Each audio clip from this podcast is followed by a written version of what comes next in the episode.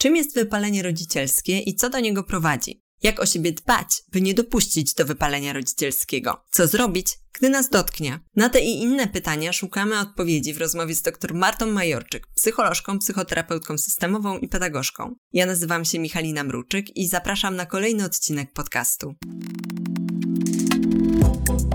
Strefa Psyche Uniwersytetu SWPS. Psychologia bez cenzury. Więcej merytorycznej wiedzy psychologicznej znajdziesz na psycheswps.pl oraz w kanałach naszego projektu na YouTube i Spotify. Zapraszamy. Pani Marto, zacznę od takiej absolutnej podstawy. Czym w ogóle jest wypalenie rodzicielskie? To jest, to jest temat, e, który już częściowo poruszaliśmy kilka tygodni temu podczas spotkania z panem doktorem Konradem Piotrowskim, który badaniem wypalenia rodzicielskiego również się zajmuje. E, I, i, i wtedy e, ten temat wypalenia rodzicielskiego tutaj przeszedł z szerokim echem wśród naszych widzów. Bardzo ich to zainteresowało. Dlatego bardzo się cieszę, że dzisiaj możemy ten temat poruszać. Pani Marto, co to w ogóle jest to wypalenie rodzicielskie? Y, wypalenie rodzicielskie to jest taka pewna odmiana wypalenia, że tak powiem, naszych możliwości i sił przy takiej sytuacji, w której e, jest ona dla nas niekorzystna. Mówi się o, w swoim czasie mówiło się o wypaleniu zawodowym. To jest takie przeciążenie mm, e, różnymi czynnikami, na przykład nadmiar obowiązków, różnych jakby zadań.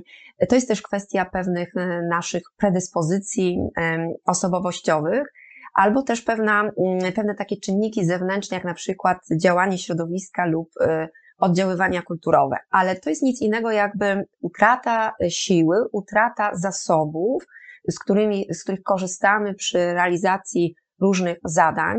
I to wypalenie jakby y, opiera się na takich trzech obszarach. E, to jest strefa y, poznawcza, strefa emocjonalna i strefa y, fizyczna naszego ciała. I kończy się to tym, że to, co nas kiedyś satysfakcjonowało, co nam dawało ogromną przyjemność, staje się to dla nas nieprzyjemne, niemiłe i traktujemy to tak w sposób podmiotowy. Tak bym to nazwała tak zwane wypalenie. Natomiast e, wypalenie rodzicielskie, ono mniej więcej ma takie podobne mechanizmy, przy czym e, ono jest, jest niebezpieczne e, pod kątem relacji z dzieckiem, dla jego rozwoju, dla jego wychowania, no ale też dla nas, tak, pod kątem takim e, funkcjonowania psychologicznego, jakim e, jest tutaj realizowanie czy spełnianie się w roli rodzica. Opowiem Państwu taką historię. Jest rodzina, rodzice mają trójkę dzieci, obydwoje rodzice pracują. Mam, matka tutaj razem z ojcem stara się jakby zapewnić dzieciom no, lepsze mm, funkcjonowanie, więc tutaj zapewniają dobrą szkołę, i dobre zajęcia pozalekcyjne, wiadomo, to się będzie wiązało z logistyką, e, z harmonogramem całej rodziny. I to na razie dobrze wszystko funkcjonuje i działa, ale pojawia się właśnie e, choroba. E, tak, jedno z dzieci podlega wypadkowi i tutaj no, cały wysiłek i energia musi być skupiona na opiece nad tym dzieckiem. A środkowe y, y, na przykład y, dziecko ma bardzo ważny egzamin, bo kończy na przykład szkołę podstawową, a młodsze dopiero chodzi do przedszkola, no i często choruje, tak? Przy okazji pojawia się sytuacja chociażby epidemii naszej covidowej i ojciec traci pracę. E, proszę zobaczyć, co się dzieje. E, tak, jest napięcie, jest długotrwały stres. Kobieta tutaj dba o to, aby dzieci, e, dziećmi się zaopiekować, bo to po, było po jej stronie. Ona właściwie w tej chwili zostaje sama, jeśli chodzi o utrzymanie rodziny. Tak, mężczyzna przeżywa tutaj tą utratę pracy, jest jakby w procesie też pewnego tutaj szoku i straty. I tak właściwie osoba, która, na którą jakby ciąży bardzo dużo obowiązków, ona zaczyna e, odczuwać tutaj pewne objawy somatyczne na początku, a potem pojawiają się takie myśli, że e, budzi się rano i mówi, Jezu, znowu się zaczyna to piekło. Oczywiście nie przyzna się przed wszystkimi, tak, że coś jest nie tak, ale od rana musi działać. Tutaj zawożenie dzieci, tutaj zakupy, tutaj praca, tutaj jakiś szef jeszcze coś ode mnie oczekuje, e, muszę wysłuchać męża i w tym momencie czujemy, ta kobieta czuje, że po prostu ma wszystkiego dosyć. I nie ma też czasu dla siebie, prawda? W tym wszystkim, nawet tych pięciu minut i rzeczy, które takie dosyć proste zaczynają ją drażnić, zaczyna krzyczeć na swoje dzieci, zaczyna się kłócić z mężem, pojawia się, pojawia się kryzys małżeński. No i mm, efekt jest właśnie y, taki, że może dojść do tego, że matka zaczyna jakby tutaj być dla dzieci e, nawet agresywna, tak? E, I pojawia się na przykład, nie wiem, przemoc, przemoc fizyczna. To nie oznacza, że zawsze za każdym razem coś takiego dochodzi, ale na przykład kobieta może dojść do takiego stopnia, że zacząć myśleć o mm, dosyć poważnej sytuacji, a mianowicie, że ta sytuacja, w której znajduje się, jest sytuacją bez wyjścia i na przykład nie wiem, sięga po kieliszek, e, po alkohol. Chociaż tutaj wątpię, mm, czy popełniłaby samobójstwo, ale ze względu na przykład na jej delikatność jakąś osobowości, takie osoby nawet też e, zaczynają myśleć e, w ten sposób. Być może to już jest nawet głęboka depresja, tak? Czyli wypalenie mm, tutaj rodzicielskie może doprowadzić do E, zbyt długotrwałe, tak? E, I e, sytuacja, w której nic nie zrobimy, może doprowadzić do zakłóceń, zaburzeń zdrowia psychicznego, a więc stanu depresyjnego. To jest, czy nowe zjawisko? Myślę, że nie, bo takie zjawisko wypalenia rodzicielskiego doświadczają rodzice z dziećmi z niepełnosprawnością, czy ruchową, z dziećmi chorymi przewlekle, tak, dziećmi, które, które wymagają ciągłej opieki. Więc to wypalenie rodzicielskie Y, szczególnie dotyka osób, y, y, które, rodziców, którzy po prostu opiekują się dziećmi szczególnej troski, ale też takie wypalenie rodzicielskie może doświadczać osoba samotnie wychowująca dzieci. Najczęściej to są kobiety niż mężczyźni, chociaż tutaj z badań wynika, że mężczyzn też może to dotknąć, przy czym populacja osób bada, badanych to najczęściej przewaga to jest kobiet. E, więc e, trudno mi powiedzieć, czy mężczyzn też to, mężczyźni też to doświadczają. Być może jako samotni ojcowie e, z pewnością. I co jeszcze bardzo ważne, myślę, że takie wypalenie rodzicielskie, co ja widzę, również doświadczają młodzi rodzice. Młodzi rodzice, tu nie chodzi tylko o wiek rodziców, bo im młodszy wiek rodzica, tym wiadomo też będzie się wiązało z takim zjawiskiem, ale chodzi też o to, że mm, w dzisiejszych czasach rodzicielstwo jest takim e, indywidualnym przedsiębiorstwem. Tak bym to nazwała. Czyli od początku do końca ja jako rodzic jestem za wszystko odpowiedzialna, za odpowiedzialny. Tak, na barki ewentualnie moich e, zadań rodzicielskich, ewentualnie dzielimy się na pół, tak? Partner z partnerem, e, tak, partnerką, czyli rodzice, ale czasem się zdarza tak, że druga połowa się odcina, e, tak? I tutaj też jest to e, szczególnie widoczne u młodych matek, tak? E, małych, małych dzieci, małych dzieci, tak? Także, żeby to określić, więc to są takie, mm, można by powiedzieć, osoby z grupy ryzyka, których może to wypalenie rodzicielskie tutaj dotyczyć. Kiedy mówiła Pani o tym, czym jest wypalenie rodzicielskie, no rozumiem, że to nie jest y, nowy konstrukt, nie jest to żaden taki naukowy wymysł nowoczesnych czasów, czasami się pojawiają takie komentarze, tylko to jest coś, co nam towarzyszyło już od stuleci, a po prostu od jakiegoś y, czasu jest bardziej badane, tak? Znaczy, czy towarzyszyło nam od stuleci? Y, nie zgodzę się z tym. Jest to raczej takie zjawisko XX-XXI e, wieku, szczególnie kiedy rodziny mm, przekształciły się z rodziny wielopokoleniowej na rodzinę e, nuklearną. E, I tutaj trzeba jeszcze nałożyć taką warstwę kulturalną kultury, to znaczy oddziaływanie kulturowe. W ogóle kultury naszego świata dzielimy na kulturę indywidualistyczną i kulturę kolektywizmu. No, po 89 roku, 1989 roku, czyli y, poprzez transformację tutaj polityczną w Polsce, mamy raczej taką kulturę indywidualistyczną, to znaczy jest ceniony kult jednostki zamiast grupy, więc mamy raczej zamiast rodziny wielopokoleniowej, mamy raczej rodziny nuklearne. To oznacza to, że po prostu jest jakby więcej rodzin, tylko z rodzi y, rodzice i dzieci są, tak? I to przeważa w dużych miastach, tak, w mniejszych miejscowościach. Na wsi na przykład mamy raczej rodziny wielopokoleniowe, czyli najczęściej jest tak, że w jednym gospodarstwie są rodzice, dzieci i dziadkowie. Natomiast co jest też ważne, że żyjemy w też takiej kulturze perfekcjonizmu, czyli musimy być idealni. Natomiast y, są kultury kolektywizmu, czyli ważniejsza jest y, mm, grupa niż jednostka. Lepiej funkcjonuje się jednostce w grupie, czyli takie, to są najczęściej takie rodziny duże, e, wielopokoleniowe, e, czy nawet takie życie wokół, e, wokół, wokół rodziny, tak? Relacje rodzinne są bardzo szczególnie tutaj ważne. No to są plusy i minusy mm, e, takiego jakby mm, funkcjonowania. Natomiast e, uważa się i nadal, e, to jest od lat, od wieku właściwie funkcjonuje coś takiego, że dzieci wychowuje się w grupie.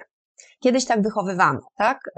Rodzice, matka rodziła, ale siostry, ciocie, babcie z wioski wychowywały wszystkie dzieci naraz. Tak jak niektóre zwierzęta w stadzie e, samice opiekują się wszystkimi zwierzętami e, młodymi. I to nie ma znaczenia, czy to jest moje, czy nie moje, tak? To jest nasze, nasze e, młode, o które musimy po prostu zadbać. I tak się dzieje w kulturach kolektywizmu. I ten kolektywizm jest takim czynnikiem chroniącym przed wypaleniem rodzicielskim.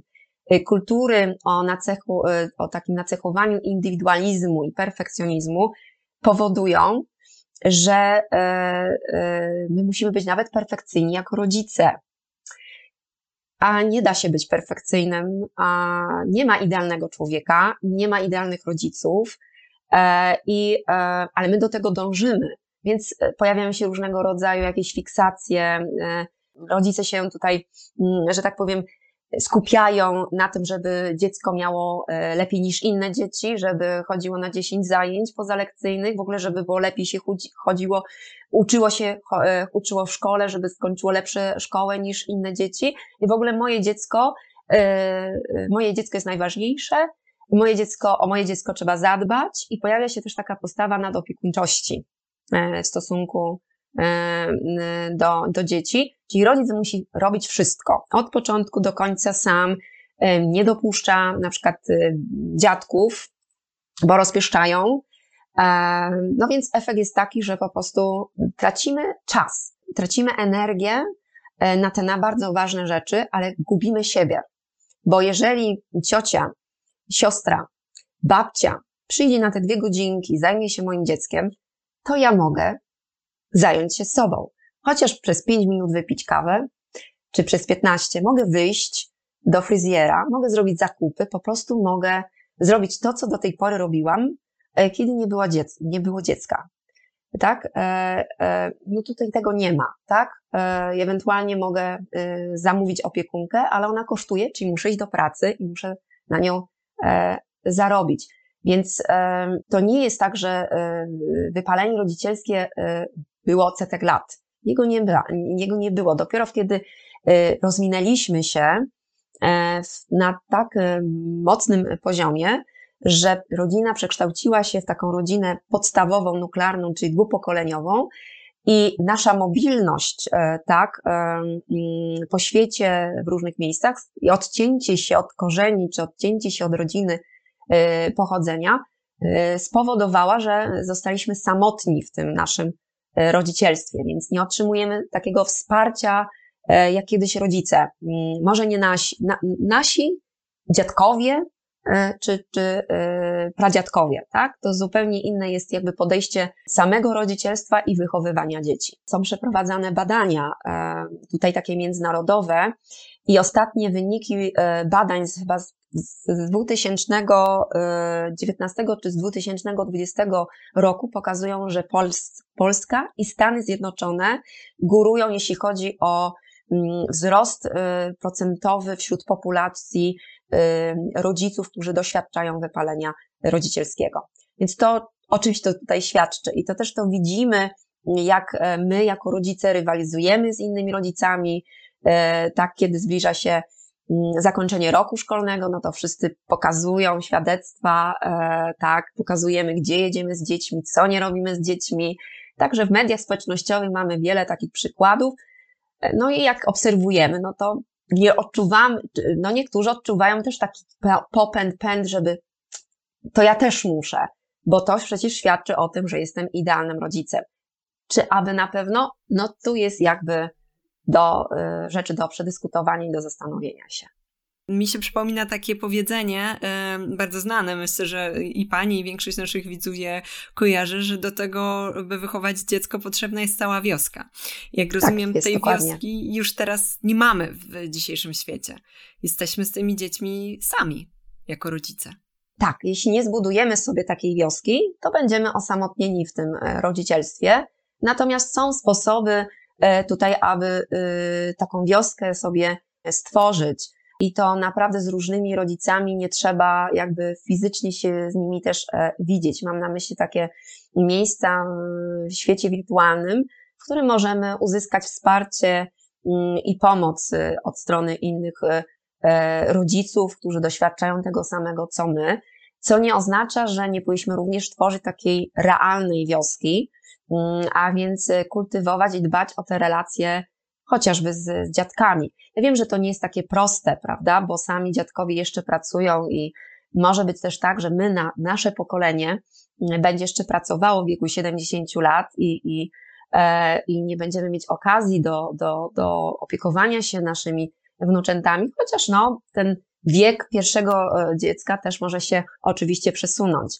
E, natomiast no, trzeba też o to zadbać, czyli jeżeli mamy okazję E, żeby nasi dziadkowie, nasi rodzice pojawili się w życiu e, naszych dzieci, szczególnie w tych pierwszych latach, e, to warto z tego korzystać, ale nie możemy tego robić też jakby mm, nagminnie, tak? Z pewną, z pewnym takim rozsądkiem, ale ja tu nie, nie będę sobą, jeśli nie powiem o pewnej bardzo ważnej rzeczy. To, że tworzymy sobie taką wioskę, tak? Czyli mamy kontakt z rodzicami, czy w mediach społecznościowych, czy jest, żyjemy, mieszkamy w jakimś osiedlu i e, mamy dzieci w podobnym wieku jak e, sąsiadka, e, tutaj mm, dwie klatki obok, tak, to też jest bardzo fajne, bo wtedy sobie rozmawiamy, chodzimy z dziećmi na ten plac zabaw, spotykamy się w miejscach, w których inni ze swoimi dziećmi też przychodzą. Takie są miejsca, w których są bardzo przyjazne dla dzieci. Więc e, e, też nawiązują się takie relacje. Ja też takie relacje nawiązywałam, jak byłam młodą mamą mm, e, i budowały się wtedy też takie relacje z, z dzieci też, tak? I one się potem fajnie bawiły, a my miałyśmy też okazję sobie porozmawiać, wyżalić się, powiedzieć i to dawało, dawało takie otuchę, dodawało takie wsparcia, więc warto też takie rzeczy poszukiwać, ale nie będę sobą, jeśli nie powiem, tu szczególnie dla, e, skieruję się e, w kierunku nie tylko kobiet, ale mężczyzn. Bardzo ważne jest zaangażowanie ojców w opiekę, wychowanie dzieci. Ja jeszcze widzę niektóre takie tendencje, że kobiety zamykają, y, y, zamykają właśnie tę możliwość zaangażowania mężczyzny właśnie w opiekę i wychowanie nad dziećmi. To jest mega potrzebne, Szczególnie kiedy y, młoda kobieta, właśnie młoda matka potrzebuje czasem, żeby się po prostu wyspać te dwie godziny. E, najgorszy deficyt y, w życiu młodych rodziców to jest y, brak snu e, i niewyspanie. Właśnie to jest też jeden z objawów tutaj w sferze fizycznej, e, kiedy jesteśmy zmęczeni. Wystarczy się wyspać, chociaż te pół godziny dłużej, już inaczej będziemy tutaj po prostu funkcjonować, tak? Więc trzeba zadbać też o siebie i to dbanie o siebie polegać będzie właśnie na tym, e, że ja wychodzę chociaż na te dwie godziny, a ty zostajesz sam i rób co chcesz. E, I nie, nie warto wtedy dzwonić i pytać, czy przewinąłeś tak, jak cię uczyłam. Nie, niech mężczyzna to zrobi tak, jak chce. Myślę, że jak wrócimy po dwóch godzinach, to nic się nie stanie i będą zadowoleni i dziecko, i tata będzie uśmiechnięty, no może trochę zmęczony, ale przynajmniej będzie się też tutaj mm, angażował i zobaczy też, jak bardzo ważny jest y, ten trud, który y, często kobiety mm, tutaj jakby ponoszą. To jest bardzo komfortowa sytuacja, bo mamy partnera. Gorzej, kiedy tego partnera nie mamy, prawda? I tutaj e, trzeba też szukać wsparcia, w postaci bliskich nam osób, czyli krewnych, dziadków, ale też przyjaciół, którzy na pewno chętnie będą pomagać. Dziękuję bardzo. E, ja sobie tutaj zanotowałam takie czynniki ochronne, o, których Pani mówiła, czyli właśnie budowanie takiej wioski, zaangażowanie ojców e, i, i na pewno do tego tematu wrócę. Chciałabym jednak podsumować teraz, e, co tak naprawdę prowadzi do wypalenia rodzicielskiego. Jedną rzeczą jest ten kontekst kulturowy i model, w którym obecnie żyjemy, ale mówiła też Pani o takich różnych kryzysowych momentach, takich jak utrata pracy, jak urodzenie dziecka z niepełnosprawnością na przykład. Co jeszcze może spowodować, że e, będzie większe ryzyko, że dotknie nas e, wypalenie rodzicielskie? Y, na pewno y, ta kwestia mm, pojawienia się pierwszego dziecka, dlatego że jesteśmy w tym obszarze niedoświadczeni. Y, nikt nas nie uczy tak naprawdę, jak pełnić role rodzicielskie. Jedynie co mamy, to mamy wzorce, które wynosimy z domu, ale one niekoniecznie są też y, poprawne, prawidłowe, nie zawsze się z nimi e, zgadzamy, bo sami tego doświadczyliśmy, więc, e, e, więc mamy pewne wyobrażenie o tym, kim chcemy być jako rodzice. I te wyobrażenia, czyli takie nasze mm, plany dotyczące rodzica, rodzicielstwa nie zawsze się potem sprawdzają jakby w realnym y, tej, tej rzeczywistości, bo E, tutaj po, powinno się pojawić coś takiego jak dopasowanie dziecka do rodzica i rodzica do dziecka. Bardzo ważna jest też kwestia inteligencji emocjonalnej, e, tego na ile jesteśmy w stanie odczytywać dobrze potrzeby e, tutaj naszego dziecka i jak do tych potrzeb właściwie rezonować, tak?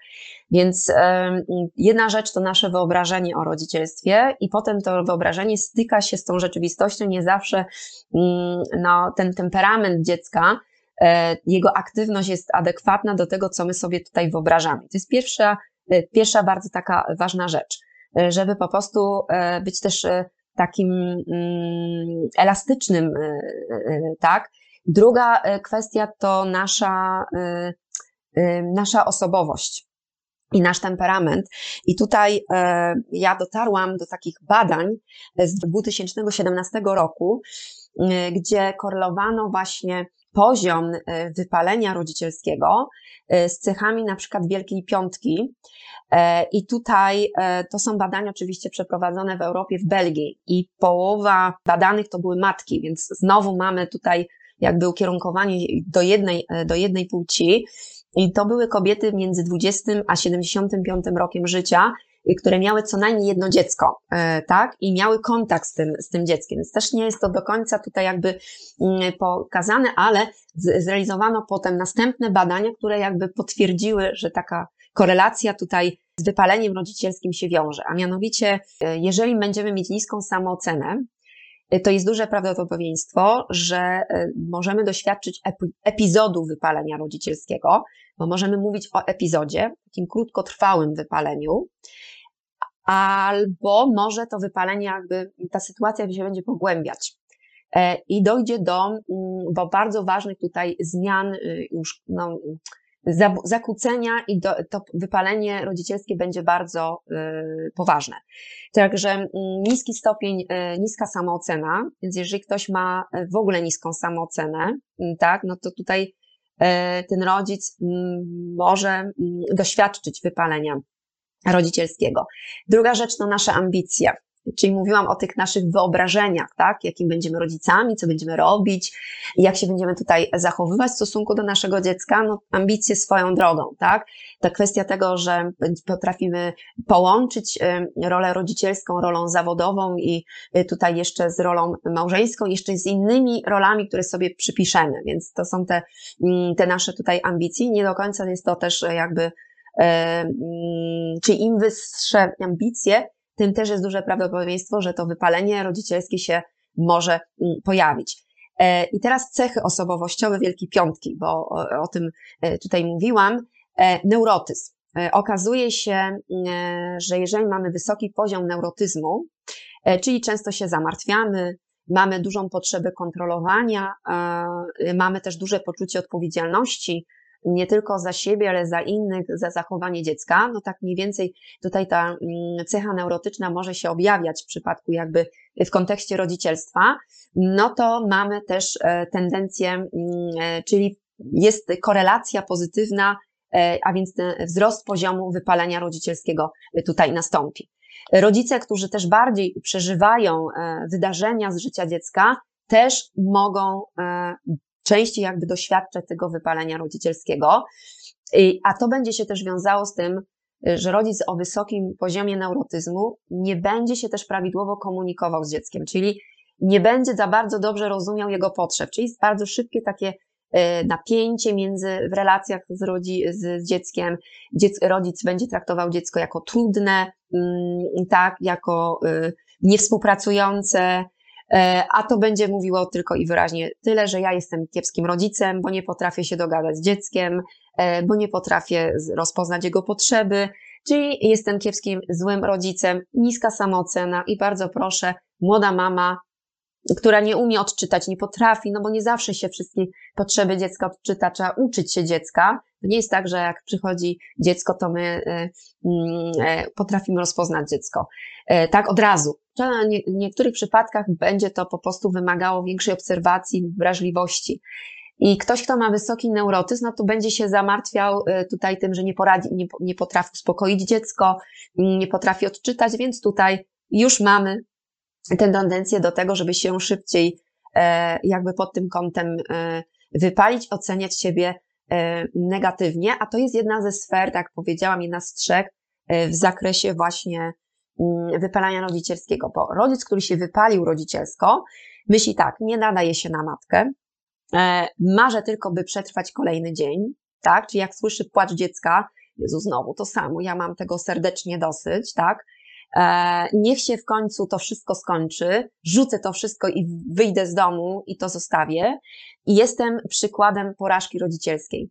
To są już takie przykłady bardzo y, głębokie, y, więc y, to wypalenie rodzicielskie może dotyczyć nawet takich osób, kobiet, które porzucają dzieci, e, tak, w oknie życia, czy w ogóle porzucają. Była taka sytuacja chyba rok temu w Polsce, że matka pozostawiła kilkuletniego chyba syna, czy dwoje dzieci, po czym wróciła do, po nich, tak? Ja myślę, że to był taki moment wypalenia rodzicielskiego. Ona też szczególnie była samotna, e, chyba tutaj matką i po prostu nie miała żadnego wsparcia e, ze strony osób tutaj jakby najbliższych, tak?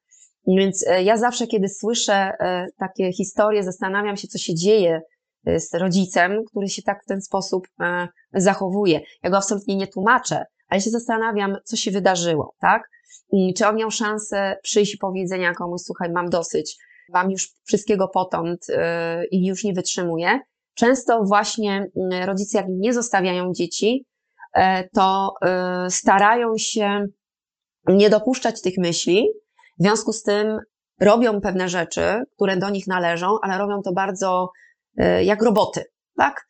Czyli mechanicznie, tak jak należy, ale jeśli coś nie pójdzie według niego, jego planu, to się też bardzo mocno irytuje e, i zaczyna krzyczeć e, i zaczynają się konflikty, naciski, presja nawet na, na, na, na dziecko, żeby inaczej się zachowywało, żeby tutaj mm, wykonywało to, co rodzic chce i oczekuje.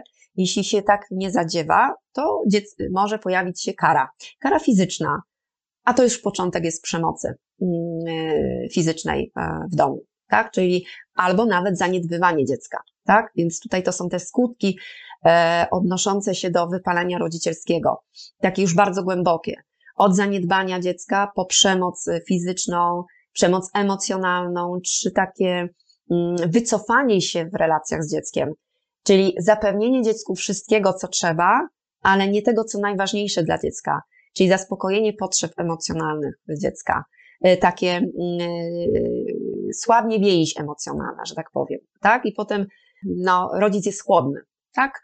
Y, rodzic jest obcy, jak to się później dzieci mówią, jak pojawiają się już dorośli jako na, na terapię, nie? że mój rodzic był obcy, e, taki chłodny, tak, niby wszystko mi zapewniał, ale nie było tego, e, tej miłości, nie odczuwałem, tak? E, więc to są takie jakby skutki e, tego wypalenia rodzicielskiego. I wracając jeszcze do tej wielkiej piątki, bo tutaj kolejną taką kwestią, która będzie powodować, że możemy odczuwać to wypalenie, doświadczać wypalenia rodzicielskiego, co jest ściśle, ściśle związane z tym neurotyzmem, taka nagminna, już bardzo, bardzo wyraźna, ja ją widzę, postawa nadopiekuńcza rodziców.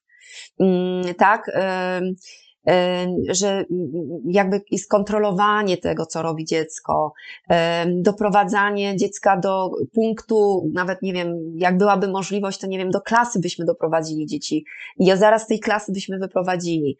Mm, chodzi o to, żeby po prostu, żeby dzieciom nie działa się krzywda, więc robimy wszystko nawet za dzieci, nawet załatwiamy dobre oceny e, tutaj e, dzieciom, czy nawet interweniujemy, jak dziecko już nawet jest dorosłe. To taka, tak, tak, są tacy rodzice helikoptery, taka postawa nadopiekuńcza. To nie jest dobra postawa, bo już nawet Maria Ziemska pokazywała, że ta, ta postawa nadmiernie ochraniająca to jest właśnie postawa nadopiekuńcza, ona nie jest korzystna tutaj dla w ogóle rozwoju dziecka, ale ona powoduje, że my odczuwamy większą frustrację, no i się szybciej wypalamy w roli rodzicielskiej. Sumienność. Mm, kolejna cecha y, Wielkiej Piątki. Wysoka sumienność oznacza niski poziom wypalenia rodzicielskiego. Więc rodzic, który jest sumienny, potrafi być konsekwentny w działaniu, potrafi zdyscyplinować dzieci, potrafi wprowadzić granice, e, jest też uporządkowany i zorientowany na cel, a jemu y, to jest taki czynnik chroniący, czyli wysoki poziom sumienności w naszej osobowości jest bardzo korzystny pod kątem y, właśnie, żeby uniknąć to, tego wypalenia rodzicielskiego. Ugodowość to jest kolejna taka cecha Wielkiej Piątki. Wysoki jej wynik też powoduje, że jesteśmy odporni na wypalenie rodzicielskie bo ona się przejawia tutaj w tym, że jesteśmy przyjaźni dla wszystkich, dla naszych dzieci również, życzliwi, uczynni, więc potrafimy się też jakby porozumieć, tak? Mamy pewne takie umiejętności w zakresie też inteligencji emocjonalnej, gdzie jest łatwo nam szybko rozpoznać, co dziecko przeżywa, doświadcza, i też pomagamy mu w tym, i my sobie sami radzimy z tymi, z tymi naszymi emocjami. Osoby ugodowe też są osobami ciepłymi i mają wtedy ciepłe relacje z dziećmi, więc też tych problemów, które pojawiają się z dziećmi, e, w relacjach z dziećmi, jest zdecydowanie tutaj e, mniej. Nie ma żadnych relacji i korelacji związku między taką cechą jak ekstrawersja i otwartość na, na doświadczenie, więc to nie ma żadnego wpływu na, na, na, na wypalenie rodzicielskie. Raczej to pomaga w tym, że dzieci stają się bardziej samodzielne, bardzo też otwarte, eksperymentują, są bardziej komunikatywne, więc tych problemów z dziećmi znowu tutaj nie będzie. Także rodzic z dużym neurotyzmem, e, tak, e, niską ugodowością i niską sumiennością e, są bardziej podatni na tutaj wypalenie, wypalenie rodzicielskie. I tutaj te dodatkowe takie czynniki, o których jeszcze mówiłam, to właśnie ta nadopiekuńczość, przyjęty zbyt kontrolujący styl wychowania w stosunku do dziecka, czyli nadmiernie kontrolujący e, i brak umiejętnego odczytywania potrzeb dziecka. E, tak, e, to też są takie czynniki, które mogą spowodować, że jeżeli się wszystko to nałoży, to pojawiają się trudności w wychowaniu, w kontaktach z dzieckiem i to powoduje, że odczuwamy myśli, że jesteśmy słabymi, gorszymi rodzicami, pojawiają się emocje, tak, takie dezorientowanie, zagubienie, czasem smutek, złość e, na siebie. Próbujemy coś z tym zrobić i to zamiast, e, to się po prostu pogłębia. Więc to wypalenie rodzicielskie zamiast słabnąć, ona się po prostu e, tutaj pogłębia. Kiedy o tym słucham, to mam taką myśl, że to, co powoduje, że będziemy bardziej podatni na wypalenie rodzicielskie lub mniej, zaczyna się jeszcze wtedy, zanim zostaniemy rodzicami. E, I, e, I zaczyna się od tego, z jakimi oczekiwaniami wchodzimy, jaki mamy bagaż doświadczeń, bo wyobrażam sobie, że jeżeli doświadczyliśmy też jakiegoś, jakiejś, jakiejś traumy, e, czy na przykład sama droga zajścia w ciążę była utrudniona, że to również może mieć ogromne znaczenie w kontekście tego, czy będziemy mniej lub bardziej podatni e, na wypalenie rodzicielskie. Tak, bo jeżeli na przykład kobieta starała się razem z, z mężem o, o dziecko i miała tutaj takie właśnie dramatyczne przeżycia i kiedy w końcu się udaje, to taka osoba będzie mm, prawdopodobnie przyjmie od razu taką postawę nadopiekuńczą w stosunku do swojego dziecka, czyli będziecie bardzo mocno zamartwiać, przeżywać, dbać o to, żeby tutaj jakby no, dziecku nie stała się krzywda.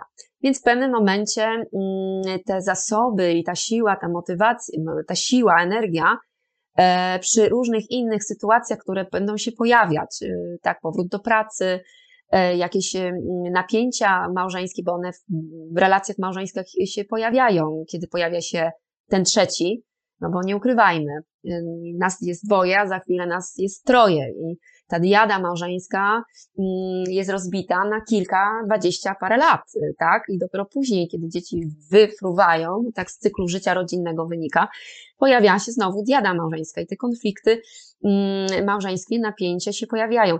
Dziecko nie spowoduje, że, że małżeństwo będzie szczęśliwe. E, tak? E, e, jest raczej czynnikiem, który osłabia i jest takim czynnikiem, który powoduje więcej napięć, bo mamy więcej dodatkowych elementów do, do, do, do, do spięcia, tak? Bo przykład, ja chcę być nadopiekuńcza, a mąż widzi, że to jest po prostu irracjonalne, tak, że to nie jest z korzyścią, że dziecko musi się tego nauczyć, że to będzie z korzyścią dla niego. No i mamy, co się pojawia? Mm, tak, daj spokój, pozwól mu na to, nie, bo on sobie zrobi krzywdę, no daj spokój. I w pewnym momencie mężczyzna sobie daje spokój, tak? I jest tak, jak kobieta chce, a potem jest tak, jak mężczyzna mówi, tak? Że sama sobie doprowadziłaś do tego, wyuczyłaś bezradnego, tak, syna. Ja miałam też taki właśnie przypadek, mm, kiedy mm, rodzice się kłócili. To była taka, taka sytuacja, że trzynastolatek e, złamał sobie rękę i miał e, obowiązek wynosić śmieci. I akurat mm, pojawiła się taka sytuacja i ojciec mówi, wynieś śmieci. A matka mówi, no nie, przecież ma chorą rękę, no ale ma prawą sprawną, więc może wynieść śmieci. Przecież to się nie zmieni. No nie, bo ma chorą rękę. A on mówi, no dobra, okej, okay, wychowasz sobie tutaj takiego i takiego mężczyznę. No i później się, no nie wiem, jak co tam się wydarzyło. W każdym razie chcę tylko pokazać tym przykładem, że tu mamy już takie spięcie, tak? Że rodzice między sobą rozmawiają. Każdy z nas ma swoje wyobrażenie, inaczej widzi inaczej pewne rzeczy spostrzega, na inne rzeczy y, jesteśmy bardzo uczuleni wrażliwi, mamy pewne wartości, jakieś cele. E, rodzice mają cele wychowania, cele wychowawcze, czyli e, dążymy do czegoś, mm, do jakichś kwestii, które są dla nas ważne i chcemy je przekazać dzieciom. I ten akurat y, ten mężczyzna chciał wychować silnego mężczyznę, który mimo, że go boli, musi sobie poradzić w życiu, bo tak będzie. E, I zresztą potem on mówił, e, że, że ja też doświadczałem różne rzeczy. E, bolało mnie, ale musiałem iść, bo miałem zadania, które wykonałem, które musiałem, licz, wszyscy na mnie liczyli. Ty, kiedy chronisz swojego syna, pokazujesz, że staje się on wtedy słabszy.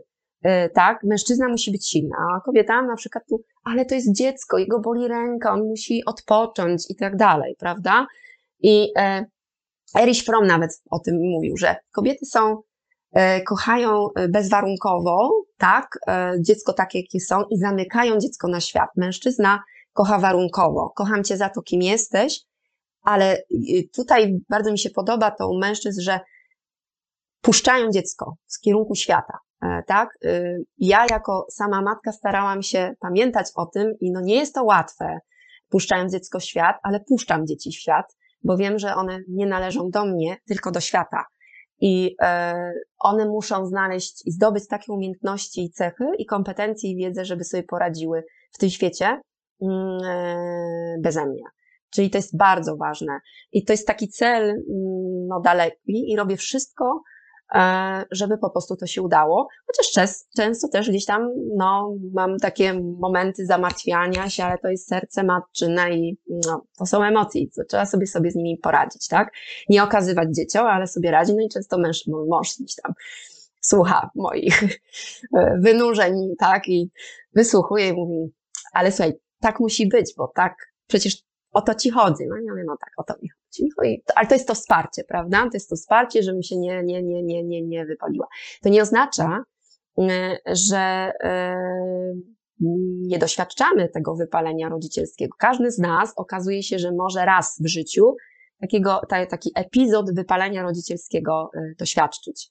Przy czym niektórzy sobie, sobie z tym bardzo dobrze radzą, dlatego że mamy właśnie takie zasoby w postaci naszej osobowości, czy wsparcia ze strony bliskich osób, albo y, odpowiednio myślimy, y, mamy właśnie mm, pewne mm, wyobrażenia, mamy poglądy, y, mamy pewne rzeczy uporządkowane w zakresie właśnie wychowania, rozwoju dziecka, wtedy łatwiej jest nam e, po prostu e, wyjść z tego mm, trudnego dla naszego momentu. I, e, no i nie mamy tych objawów, tak, tego wypalenia rodzicielskiego. A jakie to są te objawy, bo, bo y, y, wypalenia rodzicielskiego są takie trzy, no, trzy takie rzeczy, jak dystansowanie emocjonalne. Rodzic, który y, doświadcza wypalenia rodzicielskiego, nie pozwala sobie na bliskie więzi emocjonalne z dzieckiem. E, tak, czyli na przykład dziecko przychodzi do domu, opowiada, jaki osiągnęło sukces, tak, cieszy się, a rodzic słucha tego, e, natomiast ma odczucie, jakby stał obok, e, tak, nie jest w centrum, czy nie doświadcza, nie przeżywa tej radości razem z dzieckiem, tylko jest takie, jego emocje są takie temperowane, no dobrze, okej, okay, super, ale nie doświadcza tutaj nie odczuwa tego samego, co, co, co dziecko.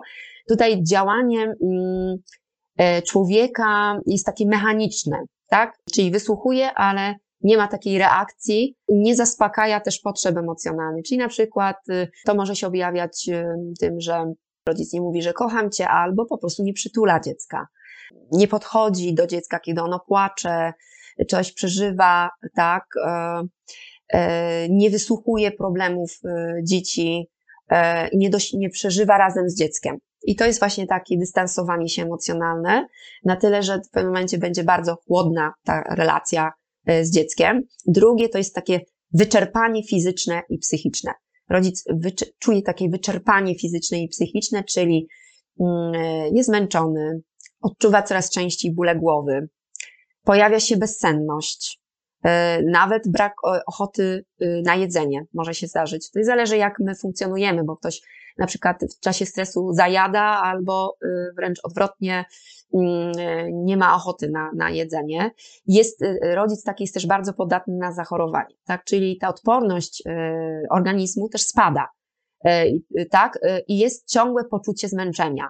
Wstaje rano i czuje się zmęczony, tak? Jest godzina dziewiąta rano, i już po godzinie y, kontaktu z dziećmi ja jestem niesamowicie zmęczona, y, tak? I y, mm, poza tym pojawia się takie coś jak frustracja, irytacja i mm, tutaj, kiedy rodzic ma pomyśleć, że weekend z dzieckiem tak? To jest tak, e, jak chodzimy do pracy i teraz jesteśmy dwa dni z dziećmi, albo kiedy jest znowu izolacja, tak? Czyli kwarantanna, albo przejście na naukę zdalną, to tu już jest znowu to samo, tak? Taki piekło, e, takie dezorganizacja e, dnia, różnego rodzaju, a mama to, a mamo to, a mamo tamto, zmęczenie. No to jest zmęczenie w pewnym momencie, ale to no to jest też jakby mm, e, wliczone, e, tak, że musimy sobie tutaj jakoś poradzić z problemami dzieci, stąd też właśnie kwestia samodzielności dzieci, tak, taki, jeżeli od małego zaczynamy, zaczynamy ćwiczyć ten trening samodzielności dzieci, E, i poczucia e, u nich sprawstwa i kompetencji, że ja potrafię, że ja sam i pokazujemy dziecku, jak na przykład sobie zrobić kanapkę, jak zrobić sobie herbatę, no to ono nas już w pewnym momencie nie będzie wołać o to, tylko ona sobie samo zejdzie i, i zrobi, tak? I to jest właśnie, mm, ale mówię też o takich problemach, które dziecko naprawdę potrzebuje pomocy i wsparcia ze strony y, y, tutaj rodzica. I właśnie często jest też tak, że rodzic nie odczuwa tutaj niechęć do działania, tak? Y, odbiera to bardzo, y, y, bardzo źle. I ostatni element, poczucie daremności. Rodzic, który doświadcza wypalenia rodzicielskiego, odczuwa też takie poczucie daremności, czyli czuje, bez względu na to, co robi, jak reaguje, że jest to niewystarczające. Tak, że jakakolwiek udzielona pomoc, wsparcie dziecku no, nie przyniesie skutku. Czyli mm, e, to jest mniej więcej coś takiego, jak codziennie pracujemy z dzieckiem, pomagamy mu w nauce, nie wiem, zrozumienia jakiegoś materiału, no i e, tutaj dziecko z jakiegoś powodu e, pewnych rzeczy nie rozumie, no to po prostu już nam się pojawia e, taka myśl, że po prostu ten czas spędzony z dzieckiem okazuje się, no tutaj mało efektywny, tak? I tutaj się też, ale to nie, nie tylko w takich sytuacjach, tylko takich codziennych, tak, że to, co robię dla dziecka, dziecko tego nie, nie, nie docenia, nie zauważa, nie szanuje, nie dba o to i w pewnym momencie rodzic czuje się tutaj po prostu nieważny. Tak? Wszystko się wokół dzieci kręci, a rodzic jest jakby po prostu tutaj y, nieważny, moja potrzeba nie jest ważna, tak? Jego po, po prostu to jest efekt taki y, od też jakby y, braku zaspokojenia potrzeb własnych, tak? I dlatego też odczuwa później rodzic, że jest takim robotem, tak? Który wszystko wykona, zrobi i tutaj to są właśnie takie oznaki, e, które e, świadczą o wypaleniu rodzicielskim. Tylko te trzy oznaki muszą się pojawić. To, że pojawia się jeden, to nie oznacza, że, znaczy, to już, ja bym to potraktowała jako alarm ostrzegawczy.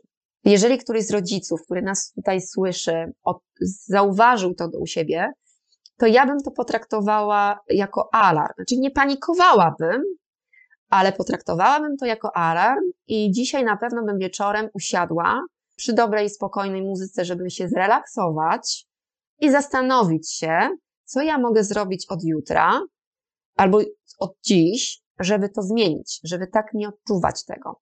I przeorganizować chociażby życie rodzinne. Zastanowić się, czy to, co się dzieje w naszym życiu rodzinnym, jest ok. Bo może to wymaga reorganizacji, może większego zaangażowania ze strony y, partnera, a może większej samodzielności ze strony dzieci, może wprowadzenia jakiegoś planu, y, harmonogramu, może rezygnacji z czegoś, nie wiem, tego, żeby po prostu mm, dom śnił czystością. Nic się nie stanie, jeśli się w domu nie posprząta, nic się nie zawali. To nie znaczy, że mamy w ogóle nie sprzątać, ale może faktycznie raz w tygodniu by wypadało porządnie posprzątać i nie tylko ja, tylko wszyscy, cała rodzina. E, e, tak, dziecko sprząta swój pokój, jedno, drugie, a potem mi pomaga, e, nie wiem, w sprzątaniu w salonie, tak, wycieranie kurzu. E, i wtedy jest lepiej, tak? Odczuwamy taką ulgę, a dwa, u dzieci uczą się samodzielności. E, zaczynają szanować tą pracę, bo pracują. I potem, no, ja sama to robię i słyszę jak to. No, przecież ja tu przed chwilą posprzątałem, mój syn mówi, tak? Proszę to posprzątać, albo proszę tu mnie bałaganić. Bałagan, mamo, mi zrobiłeś. Ja tu przed chwilą posprzątałem. E, to oznacza tylko tyle, że dostrzegł, ile wysiłku musiał wynieść, ile poniósł, żeby zrobił się porządek. I to jest właśnie też, e, e, jak mówię, no widzisz, tak jest właśnie z moją pracą. więc ja będę szanować Twoją, ale Ty szanuj też moją, tak? Więc tutaj dziecko jak najbardziej to też będzie rozumiało. Czyli reorganizacja, priorytety. Trzeba się zastanowić, co jest naprawdę dla mnie ważne. Czy ważne są relacje i więź emocjonalna z dzieckiem, czy to, że ja będę y, perfekcyjny i idealny w oczach innych. Y, trzeba powiedzieć sobie na tyle, też bardzo ważne, przemyśleć, mm, co jest w życiu dla mnie ważne i co chcę przekazać moim dzieciom, y, jakie wartości, jakie umiejętności, postawy chcę w nim wykształcić. Jeżeli to sobie uporządkuję, jeżeli to będzie dla mnie ważne, to to powinno mi przyświecać mm, w pewnych sytuacjach i, i, i wtedy wracać do tego. No i zadbać o siebie.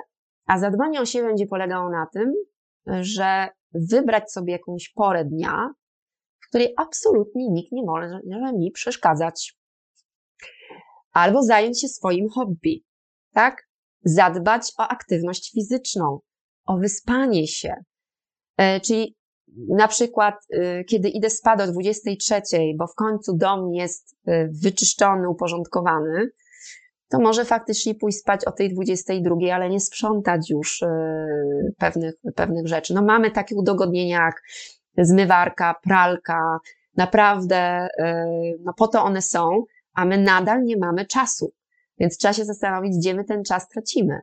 E, tak? Czy my też w jakiś sposób nie fiksujemy się też na tym, że podglądamy kogoś w mediach społecznościowych, jak on sobie tam radzi. Ja też tutaj w swoim czasie mówiłam i zalecałam młodym mamom, że to, co widzimy wśród gwiazd i celebrytów, to jest troszeczkę na, dla nas specjalnie trochę wypucowane, bo tak naprawdę tam jest sztab różnych ludzi. Nie jest to proste, nie jest to możliwe bez wsparcia osób trzecich. Więc jeżeli widzimy jakąś gwiazdę, celebrytę, tak, celebrytkę, która smukło, pięknie wygląda po trzech miesiącach e, po narodzinach dziecka, no to albo ma świetną figurę, bo taką miała przed, albo po prostu intensywnie ćwiczy. E, tak? Natomiast ten czas, który ćwiczy, e, dziecko albo ktoś się nim zajmuje, opiekunka, rodzina, albo partner, a ona po prostu ten czas spędza na to, żeby po prostu zrobić coś dla siebie. To jest okej, okay, jasne. I co bardzo ważne, żeby nie czuć się egoistą w tym momencie, jeśli ja zadbam o siebie, chociaż przez te 15 minut, nic się złego nie stanie. E, tak? Jeśli dziecko jest babcią, e, z rodzeństwem, z tatą, to ja wiem, że nic się nie stanie. Bo jeżeli ufam mm, tym osobom, to trzeba sobie powiedzieć, dziecko jest zaopiekowane, więc ja mogę się zaopiekować sobą. Ktoś y, zawsze y, jest taka też informacja, jak leci się samolotem, żeby, jeśli rodzice lecą z dzieckiem, żeby najpierw zająć się sobą, a potem zająć się dzieckiem. Więc to jest na takiej samej właśnie zasadzie. Jeżeli czujemy, że coś się dzieje z nami nie tak, to będzie to miało wpływ y, zawsze na, na, na, na dziecko i na relacje z innymi ludźmi, z którymi żyjemy. Tak działa układ system, jakim jest rodzina. Jeżeli jakiś element y, tutaj e, z danym elementem coś dzieje się nie tak, to reszta to odczuwa. Więc jeżeli mama lub tata, rodzice są zestresowani, to dzieci to odczuwają i też robią, robią zachowują się tak, jak na, do tej sytuacji powodują jeszcze większe napięcie w nas. E, tak? Więc jeżeli któryś z Państwa odczuwa e, i zdiagnozował u siebie, kiedy ja opowiadałam o tych oznakach wypalenia rodzicielskiego, że mniej więcej Państwo to czujecie, to jest teraz moment, żeby coś z tym zrobić, e, żeby temu przeciwdziałać. Czyli profilaktyka. Aktywność fizyczna, wychodzę na spacer, e, dzieci już są zaopiekowane, nie idą spać, to ja teraz sobie robię przyjemną rzecz dla siebie i celebrujmy tą przyjemność. E, czyli taka, e, trenujmy uważność. To, że piję ciepłą kawę z mlekiem w ciszy, w spokoju, że mi nie przeszkadza, delektujmy się. Idzie wiosna, e, robi się ciepło, jaśniej, cieszmy się z tego do, do, do, do, dostrzegajmy takie drobne, pozytywne elementy. Mm, co jeszcze? Mm, y, wróćmy do swoich zainteresowań, do swoich hobby, do tego, co robiliśmy przed e, tym, jak zanim pojawiły się dzieci. Ale z dziećmi też można coś fajnego robić. Zainteresujmy ich swoim hobby. E, to będzie też fajne miejsce do, do budowania tej, tej, tej relacji z dziećmi. Mm, to już mówiłam o priorytetach. Delegowanie. Czyli delegowanie, tutaj szczególnie do młodych e, matek, delegujcie opiekę nad dziećmi mm, mężowi. To jest, i nawet jak on mówi, idź, zajmij się sobą, to idź i zajmij się sobą. A on sobie tam poradzi. I co bardzo ważne, żeby później go nie krytykować, że na przykład pieluszkę trochę inaczej założył, tak, albo nie ten śpioszek. To nie jest istotne. Ważne, że zaopiekował, zadbał, że spędził czas, że miał możliwość tylko bycia z dzieckiem sam na sam, co też jest ważne w jego relacji. E, bo my często możemy też przeszkadzać w budowaniu tej, tej relacji z ojcem. A to wiem, bo przeprowadzałam badania, więc e, w kontekście roli ojca to jest mój konik taki. Więc e, tutaj mówię wyraźnie, że to jest bardzo ważne. A przez to też tworzymy nową kulturę ojcostwa, tak? I nowy, nową kulturę macierzyństwa. Okej, okay, dziękuję bardzo. Ja spoglądam na czat i mamy tutaj bardzo dużo pytań, więc pozwolę sobie Jasne. E, bardzo e, wiele moich własnych pytań jeszcze mi się tutaj pojawia, ale chciałabym też oddać głos naszym widzom. Pani Marto, jaka jest granica między wypaleniem a depresją? powiem tak, że tutaj to wypalenie rodzicielskie może doprowadzić do, do depresji, dlatego że jednym z takich elementów w sferze właśnie emocji jest odczuwanie mm, smutku i apatii. Smutek jest z tego powodu, że jestem kiepskim rodzicem, się nie nadaje, tak sobie źle myślimy, więc pojawiają się też takie schematy myślenia, mm, tak, w których tylko widzimy pewne rzeczy bardzo źle. Więc to jest y, linia pochyła w stronę mm, epizodu depresyjnego, E, baby blue, tak, czyli depresji poporodowej nawet, mm, ale to, to, to też się wiąże z takim szybkim e, przejściem, e, tak, i też mi się wydaje takim mniejszym przygotowaniem kobiety psychologicznie, tak, i to też może być związane z też taką pewną wrażliwością osobo osobowości, czy też um, okolicznościami, jakie wiążą się z, z, z tego, że kobieta stała się matką.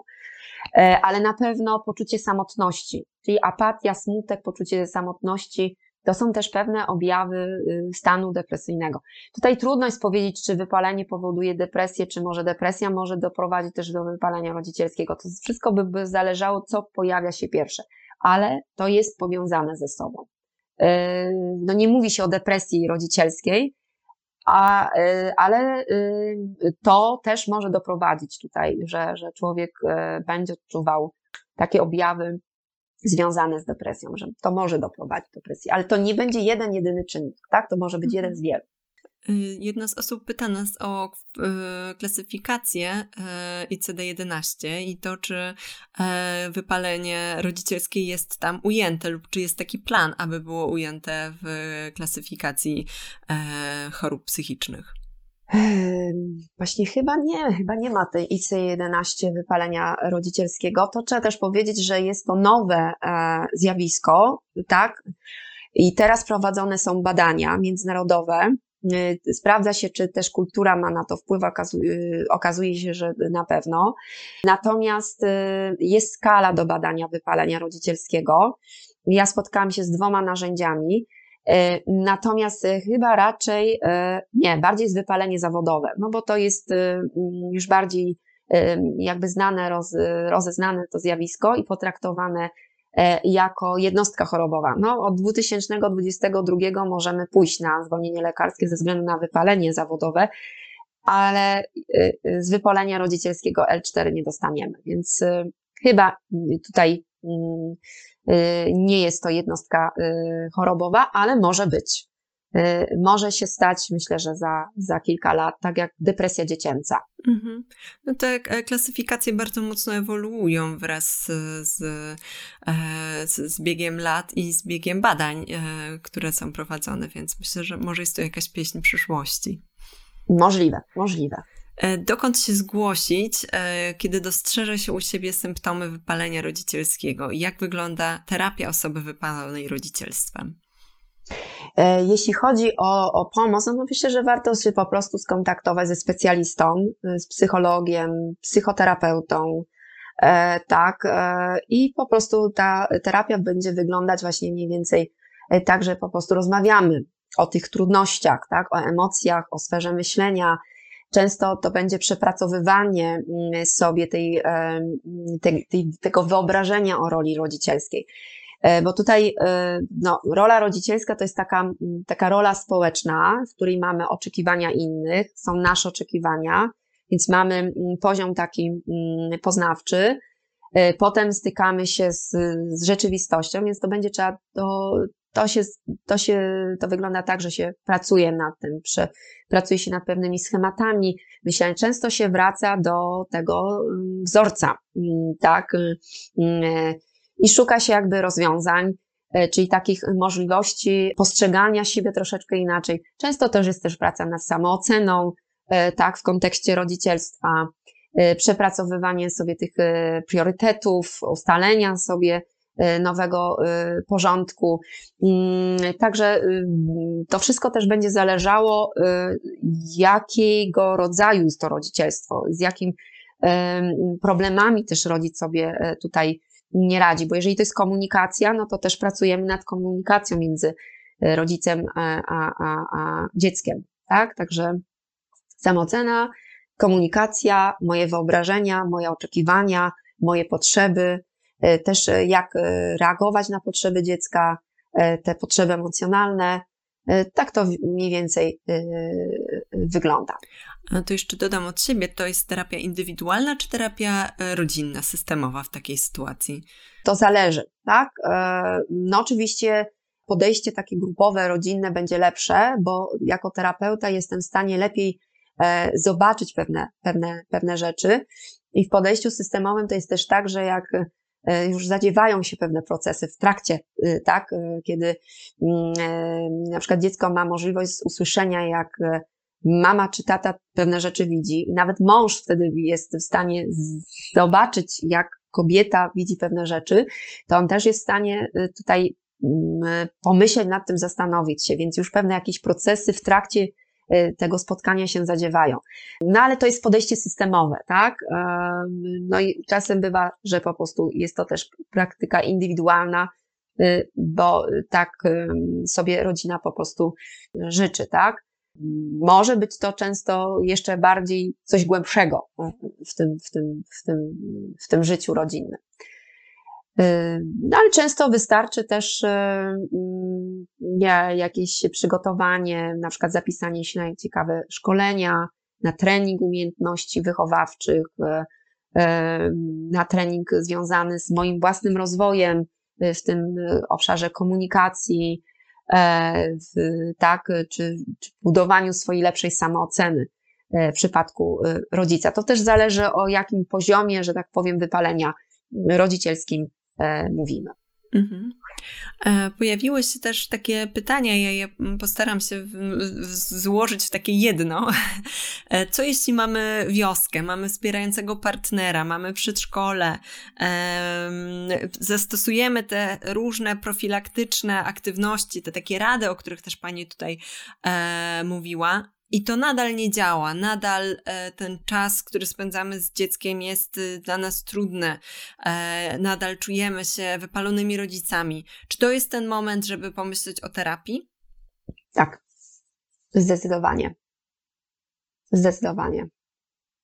Czyli podsumowując, jeszcze e, chciałabym te e, porady, o których Pani e, mówiła, co można zrobić same, tak samemu dla siebie w tym momencie, jeżeli po tym webinarze usiądziemy sobie jako rodzice i pomyślimy sobie, kurczę, mam te objawy, to pierwsze, co możemy zrobić, to zastanowić się nad reorganizacją naszego życia, tak.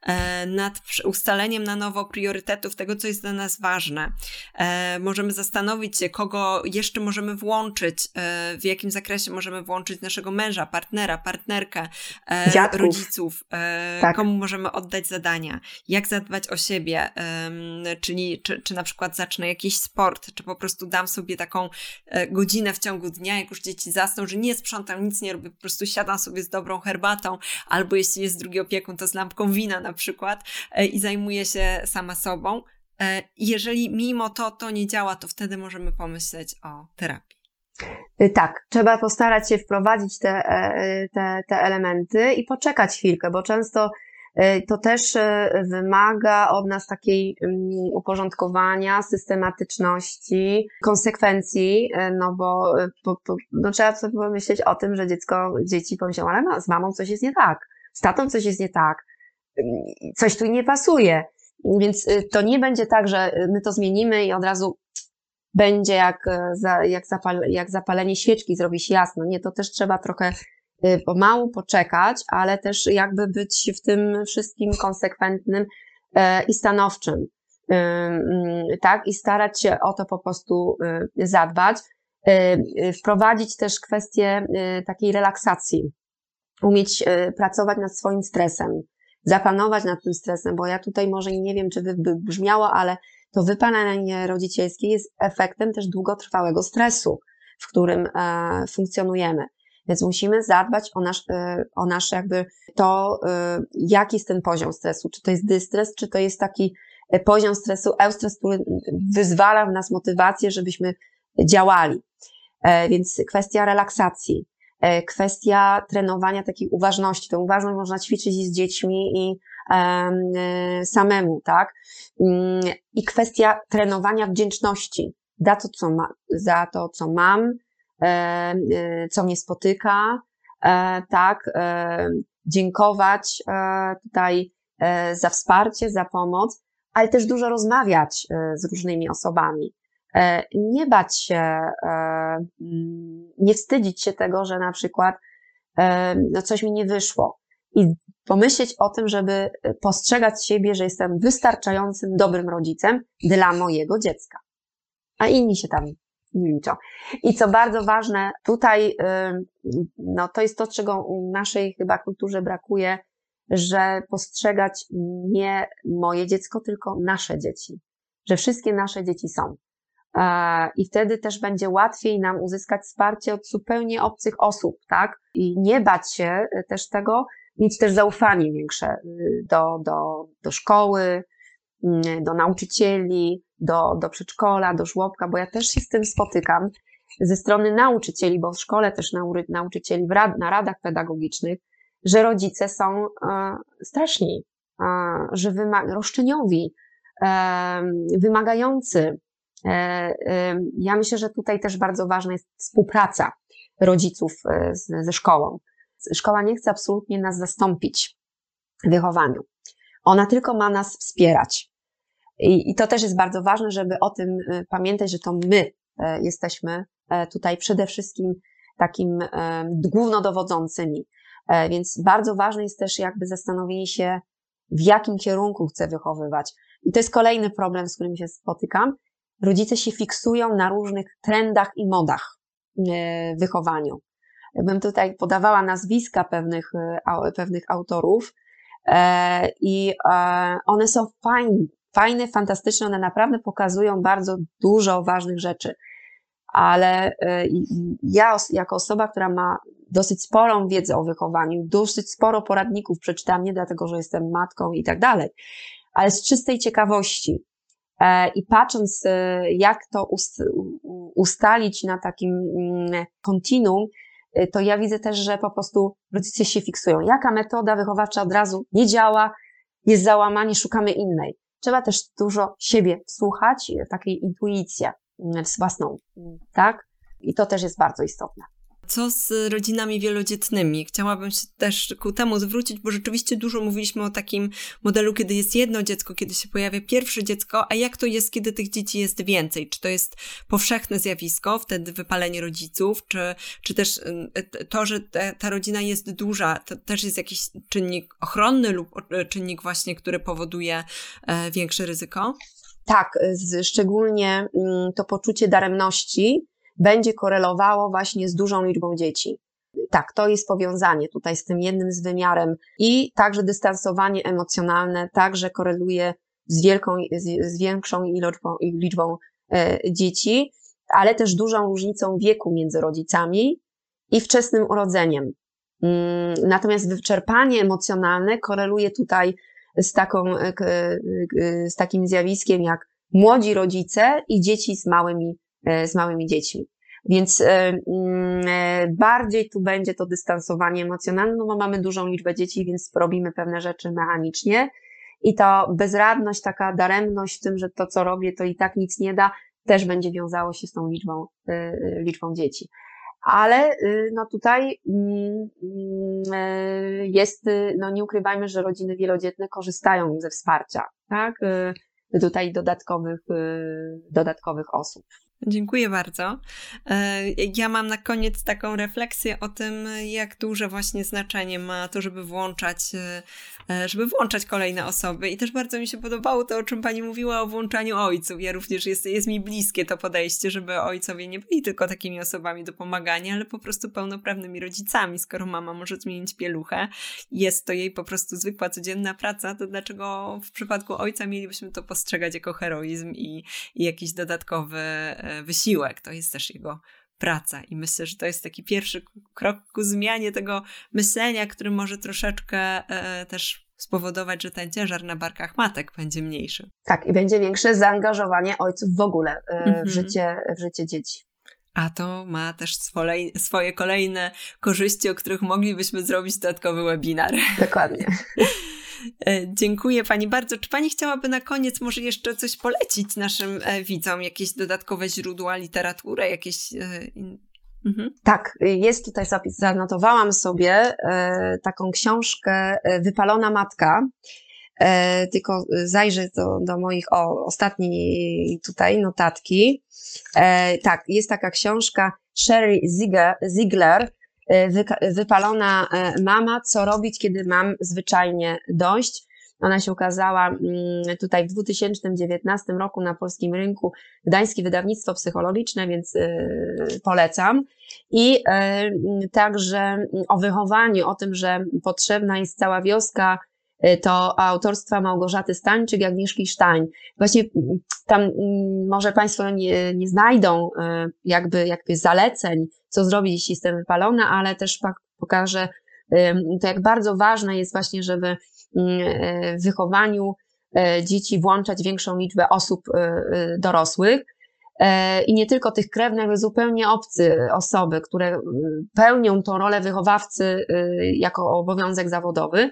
Natomiast wypalonej mamie, co robić, kiedy mamy zwyczajnie dość, mogą Państwo znaleźć właśnie taki test do sprawdzenia siebie, czy to wypalenie rodzicielskie mnie dotyka. No i oczywiście różnego rodzaju informacji, jak sobie z tym e, samodzielnie e, poradzić. Dziękuję bardzo. Dziękuję bardzo za ogrom, ogrom wiedzy. Ja sama się wiele nauczyłam, ponieważ no, wypalenie, jak sama pani e, zauważyła, jest nowym zagadnieniem e, i, i, badanym dopiero teraz tak szeroko zagadnieniem. Dlatego ja e, również pani dziękuję za ten ogrom wiedzy, którym się pani podzieliła z nami.